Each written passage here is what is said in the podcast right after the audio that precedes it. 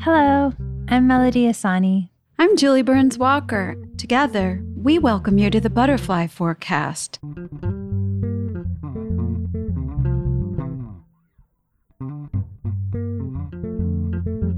Smishy, it's really good to be back together again for another conversation on the Butterfly Forecast. Smishy, I'm so happy. Me too. It's so interesting. Like the last time when we were talking, it was leading us to understanding more about what we were. The more you think about what we are, the more it makes you wonder about when someone in life becomes a gift to you or a gift with what they do or what they bring or what they present or how they share or how they uh, express themselves. And um, I know you're a gift to me. True friends are are so rare. They're precious. They're the most rare of gifts that you can find in a lifetime. Hmm. When I think of someone as a gift, I feel like somebody who arrives with just the right thing at the right time. Well, oftentimes it's somebody that you would never expect, and it might not look like how you thought it looked like, but it comes in a form and you just get exactly what you need and you didn't think that it could come from that source, but it does. Yes. I think if you experience, as everyone in their life has had, moments of starkness or moments of feeling ill prepared for something, mm. or great lengths of time when you have to endure something and there's no one there helping you through it. And then someone appears, like you were saying, perhaps the most unexpected moments, or not the person you thought you needed, even. Mm-hmm. And when they arrive, you recognize it because of what you endured. You are prepared to have that absolute awareness. Smishy, I actually just thought about an example of the story you told me about after you had your very difficult pregnancy with your youngest child and your dad showing up. Would you mm. consider that a gift? Because that was so sweet. Mm, definitely a gift. I mean, my dad, it, my, our nickname for him has always been the Zen Master because he himself is self proclaimed as having no emotions, which I don't think is true. But I do think uh, he has always had a hard time identifying emotions. It's his survival mechanism in life. And I also think it's his gift which allows him to think in the bigger picture and very detached. But after I had my youngest, as you brought up, it was a three day labor. And then I had a, a cesarean section in a rural, very rural environment in uh, the country I lived in in Africa. So I was not in good shape for a long time um, physically. And because I almost died and my daughter almost died, it also changed my frame of mind. And I had no family other than my own nuclear family in the country. And I so was missing my mom who had passed away some years before. And I wished more than anything I had a mother who was just there to be with me and comfort me. And so very unexpectedly, my dad and his fiance called me, which is really hard. We rarely had consistent electricity or phone service. And they got through right after the birth. And he said, We've got our passports ready. We want to come and just spend time with you and the children and the baby. My dad is not a baby person. he's not a kid person.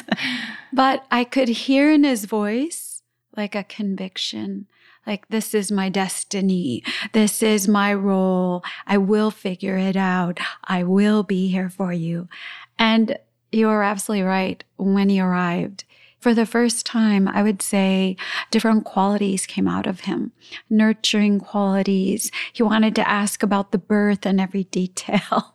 he wanted to show that I wasn't alone. Mm. And his delightful partner and fiance, Yvette, she is the most uplifting person anyway. She has a unique laugh that is contagious. And whatever you do or say, she sees the best in it. So I think that was also a gift in its own right. Mm. What about you, Smishy? Have you ever met somebody in your lifetime that you can think of who is a gift to you? Well, you're a very good example of that for me. I think that I met you at a time randomly when I really needed somebody.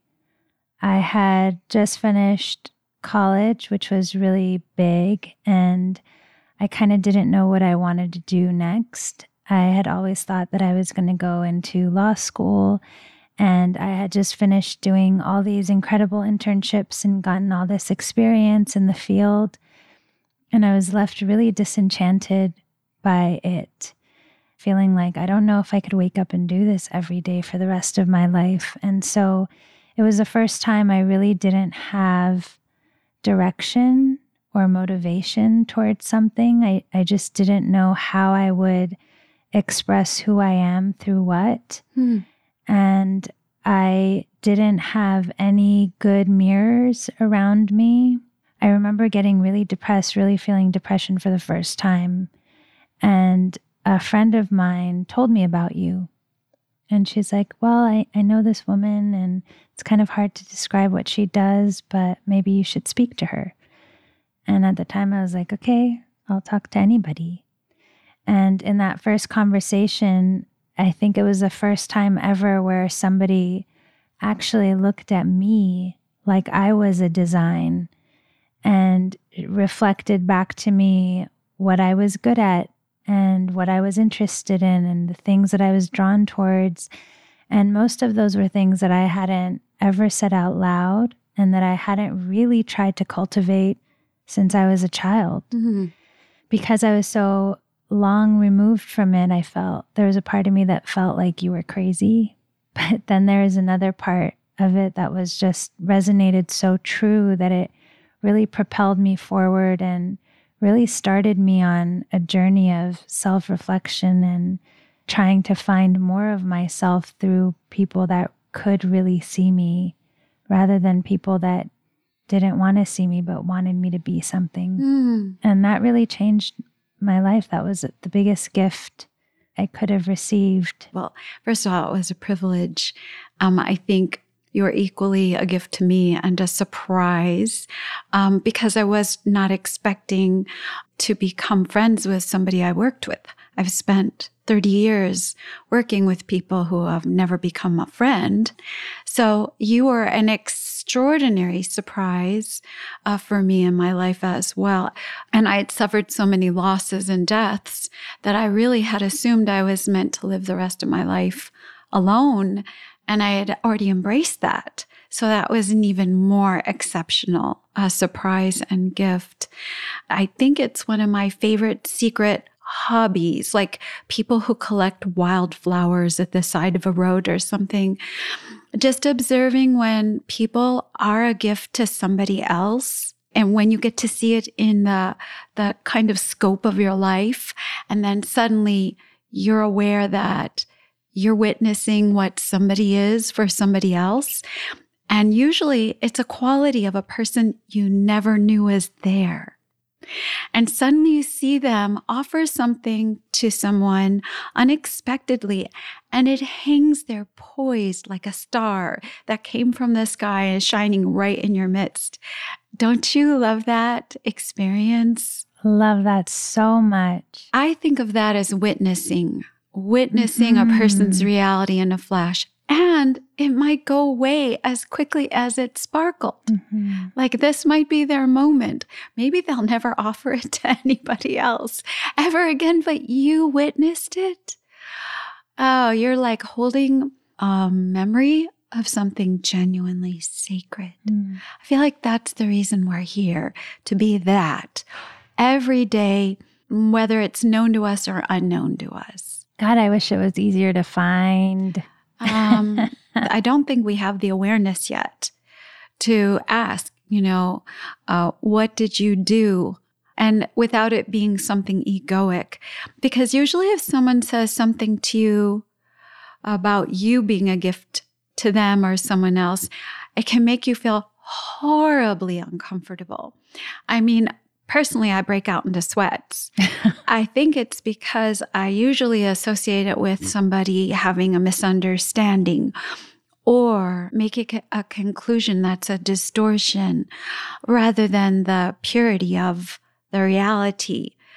Like, I wonder under what circumstances would it feel like a mirror for you or a confirmation? Do you know what that would feel like for you? If somebody complimented you, I don't know even if the word is compliment, but if somebody said to you, Melody, you are, you are the greatest gift to me.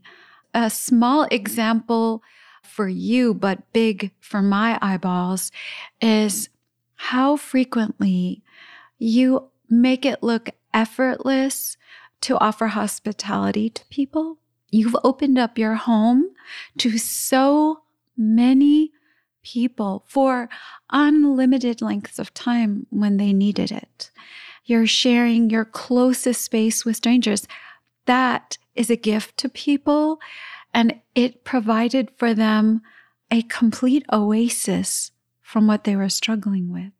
But I think it was also a gift for me. Most of the time, when I know it's my place to do something, it feels really good. Because I grew up with this definition of service like it's got to be sacrificial or hard. Mm. And the more I got into understanding how I serve, I realize that it's more mutual mm. than not. It actually does do something for me too. Mm. Well, that mutuality is to me like a hallmark of the ultimate state of a relationship.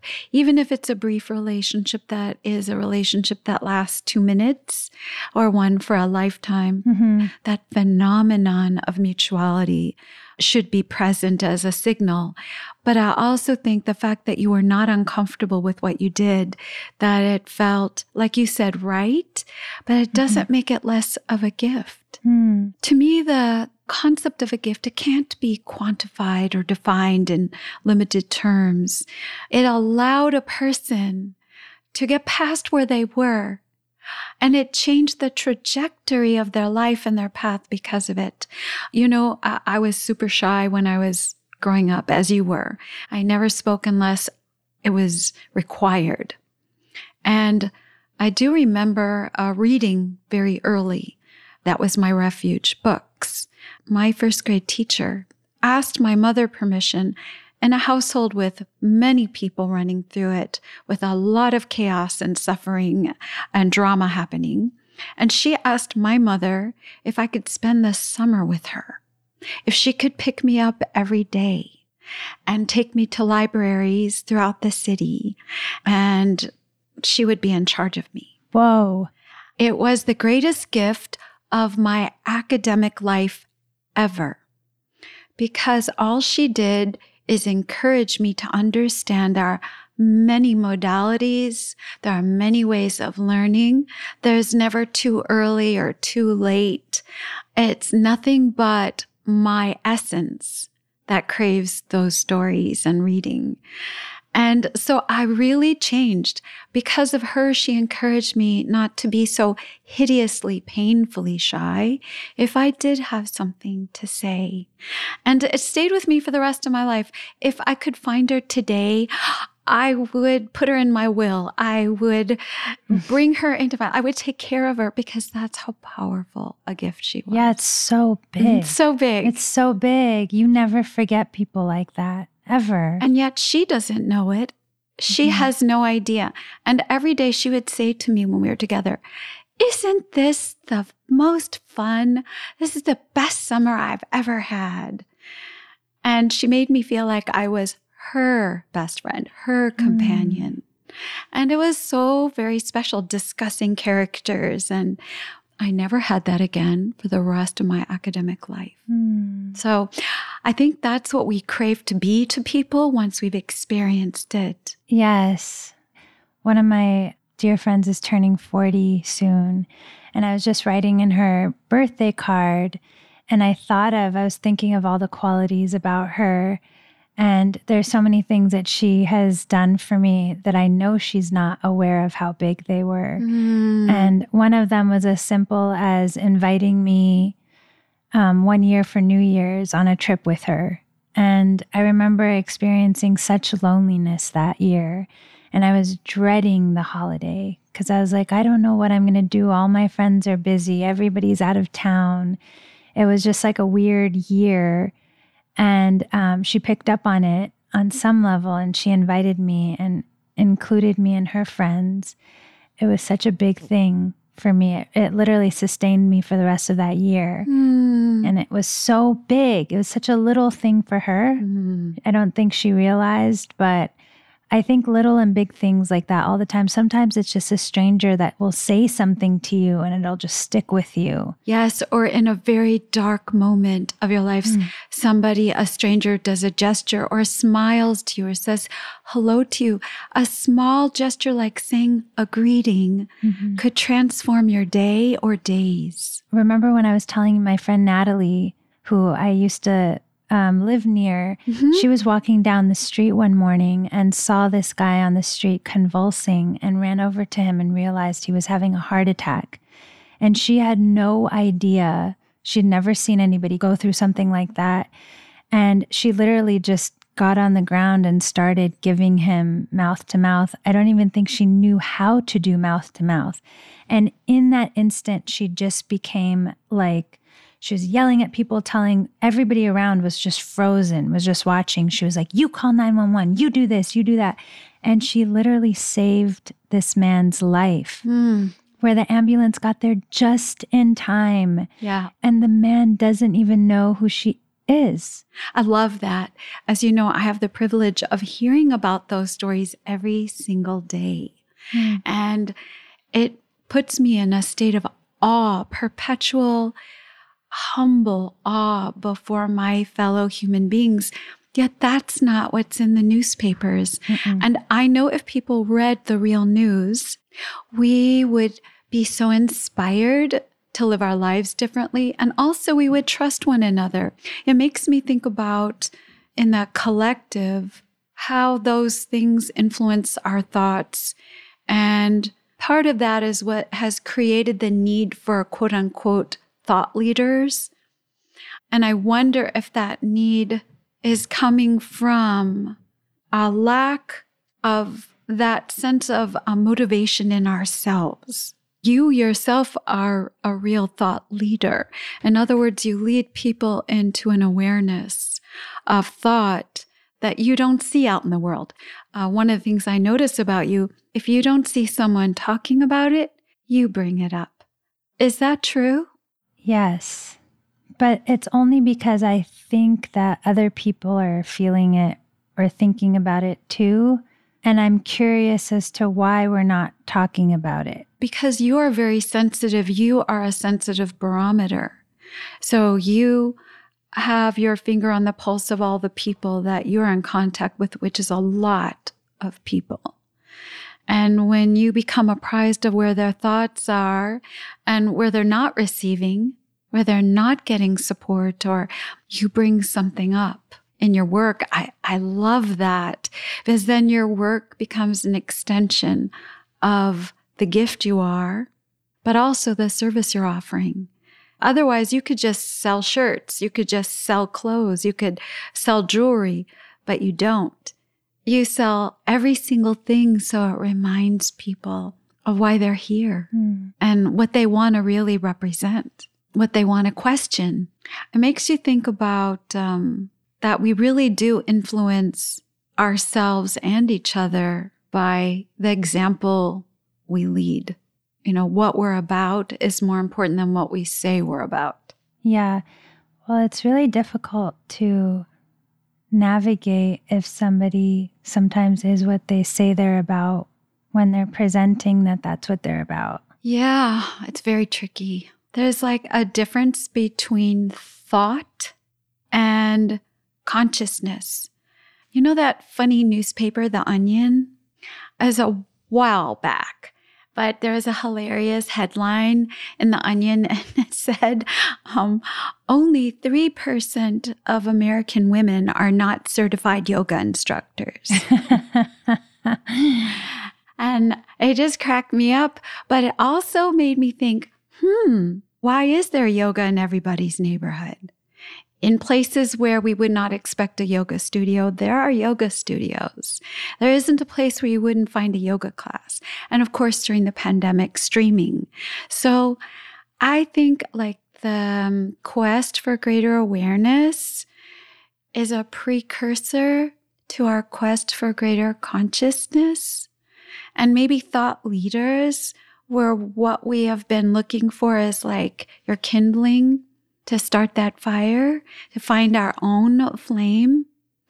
What are your thoughts about the difference of um, thought versus consciousness? Well, I feel like consciousness is a deeper, it's coming from a deeper place where it's like the well or the truth in you. It's like awareness almost. But I feel like thoughts are sort of the process. Yeah. I mean, it's so backwards in a way because everything in our Western society is built upon thought first and then awareness. And I think there are still a great many societies that the foundation of thought is in their spiritual practice. So spirit should lead us not just to a process or a practice, because that can get lost in dogma, but the actual consciousness that comes from it. And then you could have thoughts about what you became conscious of. Yes, yes, yes. Thank you for articulating that so beautifully. It's so interesting because it because these aren't things that we talk about, mm-hmm. it's almost like I feel like an idiot talking about them, like all fumbly because I'm like, oh, this isn't something we discuss really. And then you're left to wonder why you don't discuss it because it's such a, a natural part of your everyday. Mm, it's true, but I think it's because you and I have grown up in a society that values the quest for becoming uh, something greater and surpassing what happened before. So it's a very competitive and quantifies what that better looks like. And so it's externally referenced rather than internally sourced. Yes. And so if we were an internally sourced, if we quested for that in a society, imagine every time you have a conversation with anybody on the street, in the store, your family or stranger wouldn't matter. You'd still be opening yourself up to hear truth from this particular angle mm-hmm. or this particular expression. Like, oh, that's another layer to what I was searching for, but I didn't find it. This person just revealed it. Yeah, that's also the definition of a really excellent therapist. Maybe that's why there are so many because we've lost the ability to be at one another. Mm-hmm. Hmm. I feel like it has led to like a consumerism of thoughts. Mm. You can Google all these different memes and what people say, or, you know, people are on every possible platform and everything is becoming little micro microbytes without the context. Yes. So we're just collecting thoughts rather than the root that that thought came from. Because the root will supply you with your own. Yeah, because it makes such a big difference to read just a quote by somebody versus reading their whole book, mm. going into that deep place and developing consciousness about that thought and carrying it forward through your own lens. You know what's amazing is in my job as a medical intuitive, I often have new people all the time as clients. And it is so amazing to me. Those who come to me bravely uh, because they just heard about me and they made an appointment. So they don't know anything about me. It's, if you think about it, it's a very courageous thing to do. Mm-hmm. And uh, they always start by saying, I don't know who you are and I don't know what you do. I don't know how to start this. I've never done something like this before. And then I will always say, just put your questions out there and remember, I'm here for you. You don't have to do anything. You can relax and you can turn the direction of this. And if I'm looking at something you don't want to address, you can stop me and point me in another direction. It takes all of two minutes before they are talking up a storm if I identify one thing I notice about them, one real thing. Now they open up like we have known each other for centuries and they can't wait to go and look at the next thing. And the only reason that happens is it tells you how rarely people are seen for who and what they really are. That means all day we're spending our time talking about things that are not meaningful to our reality. So I find that amazing. And exhausting. well, trying to figure out how to approach making sure that we are respectful of where people feel safe and trust and not overstep those boundaries. Mm-hmm. When somebody identifies you as a gift, but it makes you feel uncomfortable, mm-hmm. is it connected to this concept? Yeah, because I mean, whatever it is we're revolving around, you and I have something in common, uh, which is that we both really engage in a private, deep spiritual practice every morning, every day. We close our day out that way, start fresh the next day. And that means you're focusing on different things at different eras in your life. And so, like, um, I know that when I'm focused on something and then someone in the outer world mirrors that it was helpful to them, I mean, there is nothing like that.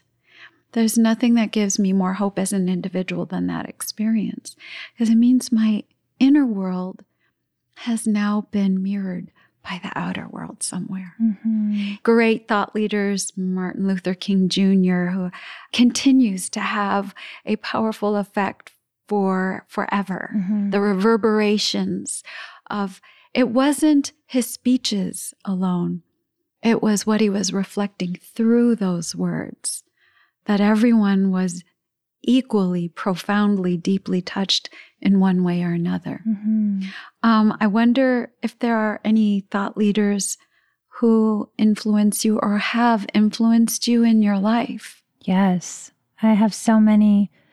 Um, most recently, I've been really reading a lot of James Baldwin, mm. and ugh, he just slays me because it's like that who versus what. It's like anybody could have said those words, but it was what came through him saying those words. Mm-hmm. I think that made them so special. And I mean, his entire upbringing in the church and just all the things that he went through and he experienced. And his collection of life experiences combined with the nature of his soul to be able to come out and speak on these topics in that time. It's just incredible. I mean, the book that I'm reading now, it feels like somebody wrote it right now for what's happening right now. And it was written, you know, like 40, 50 years ago. Mm-hmm. I guess the truest uh, proof of a thought leader is the trails it leaves. You know, I think of them as little breadcrumbs for, you know, the following generations to keep following, mm-hmm. to keep picking it up, to be, to continuously lift up rather than to succumb to what gravity pulls us down into, even especially in thought concepts. Gosh, there's so many thought leaders I've been not just inspired by, but it truly changed my life when I felt where they were coming from. And I think you bring up such a important point. Uh, what people have endured when people have suffered a great deal themselves and they are the ones who lift us up, it does something quite extraordinary because no matter who you are and what you are suffering through, you know that you're not supposed to stay down there in the dirt. You know you're supposed to dust yourself off and find a way up. Um, I have, as you know, I've shared with you an exceptional admiration for George Washington Carver and his life. I knew you were going to say that. I cannot help myself because to me, there's no one who could ever say they're meant to stay down if they read about his life. Mm. No one could ever believe they're worthless if they read the story of his life. And if they see to the greatness that he achieved from him going deep within himself, you know, his reflections were from 3 a.m walking through the forest alone. That's where most of his inventions came from. Mm. And the one thing he said that works on me every day when you come to something that's not just a roadblock, but a roadblock in your life or for your heart. If you love something hard enough, it will yield up all its secrets to you. Mm.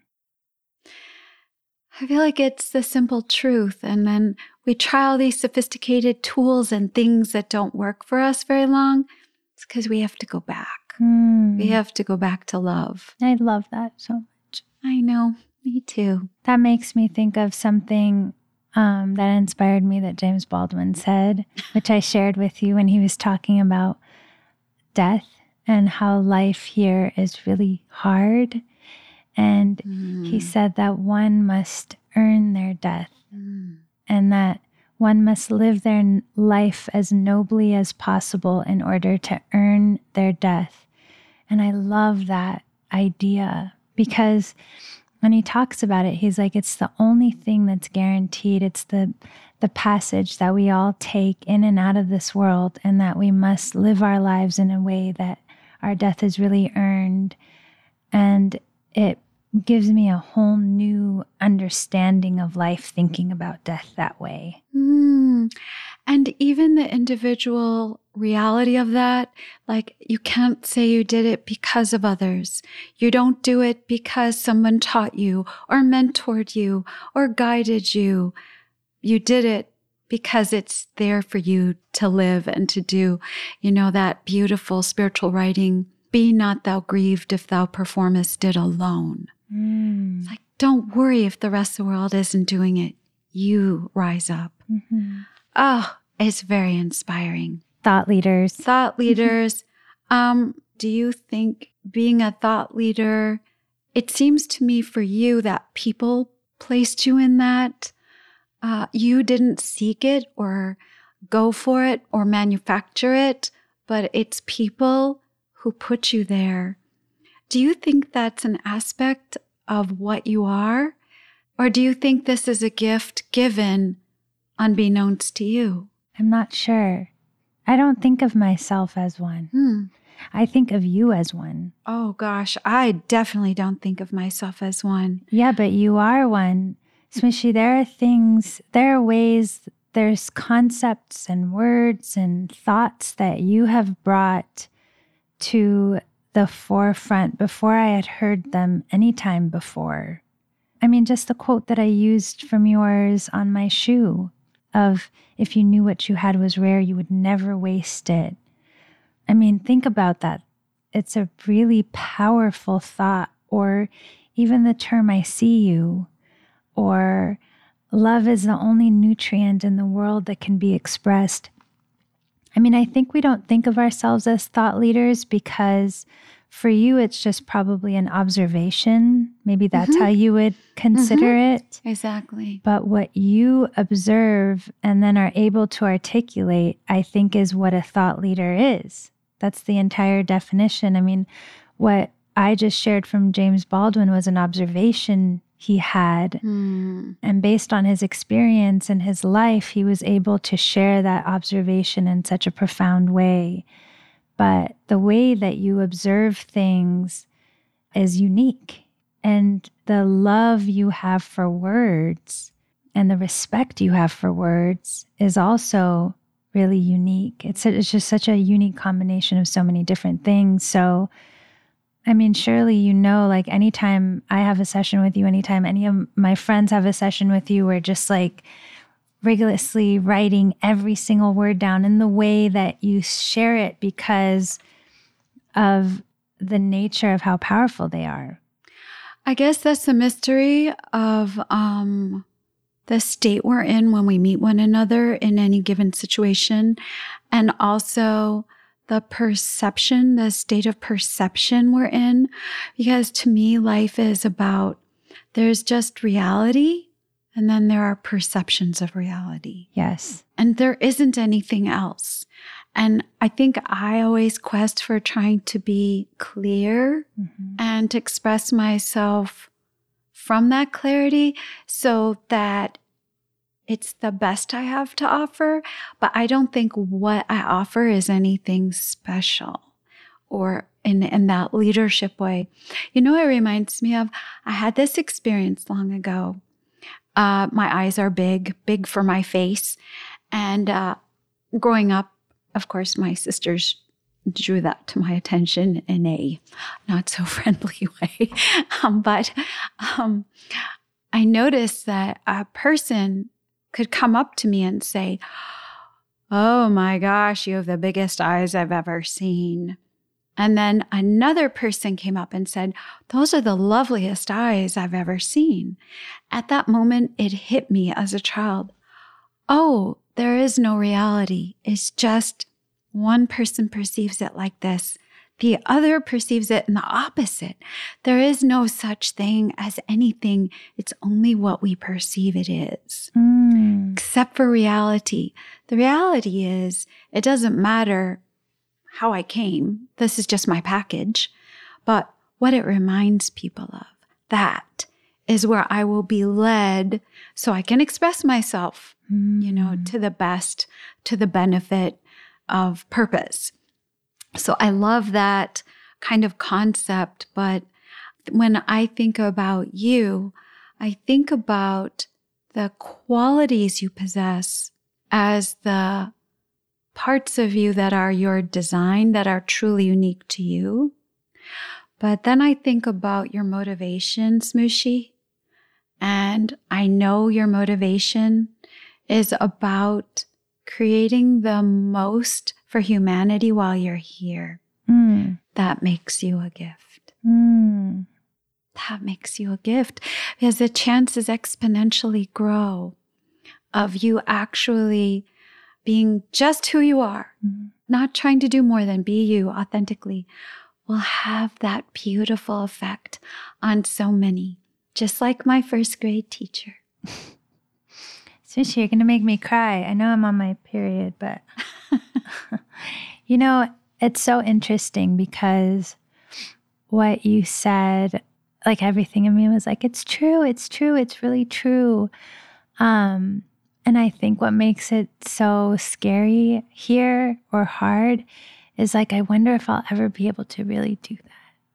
You know, it's like you just hope that you're able to fulfill as, I mean, even when you said it, it sounded kind of silly or cheesy mm. to me, but um, but at the same time, it's the thing that I treasure most, and I really hope I'm able to do. And I think on some level, everybody feels that. It's like their own secret thing, you know? We all must be about that now. Mm-hmm. That the truth is, we need to rise up to that motivation. We would see a staggering transformation, not just in ourselves, not just in our social circles and families, but the world around us. I don't think we can ever say absolutely that a person will achieve what they set out to achieve in their life. I don't think James Baldwin did. Mm. I, I, think if you had asked him back in his days in France what he wanted to achieve through his writing and the change of consciousness of the world, I don't think that the world allowed him to do that because of the amount of prejudice and distortions that blocked them seeing his reality. Mm. But in hindsight, look how many more have come to read his works and be uplifted now. And that's the mystery of life. And so you and I may never see fruition in the way we had hoped to when we set out on the journey of life. But just like you were quoting James Baldwin, we hope that by the time we get to death, we will have earned it. Mm. You know? Mm. Smishy. Hmm. Thank you for such a wonderful conversation journey together today. I feel like, again, we've dipped into that place we love to go to with each other. Mhm. And hopefully, the people who are viewing or listening feel they're right here with us and we're together in this conversation and the pursuit of why we're here. Thank you, Smishy. I guess till next time for our Mhm. next butterfly forecast. Can't wait. Bye, Smishy. Bye. and that's our show. Thank you so much for joining us. You can find the Butterfly Forecast every Tuesday with a new episode available wherever you do your podcasting Apple, Spotify, Google, Stitcher. Hope to see you then. We'll see you next time.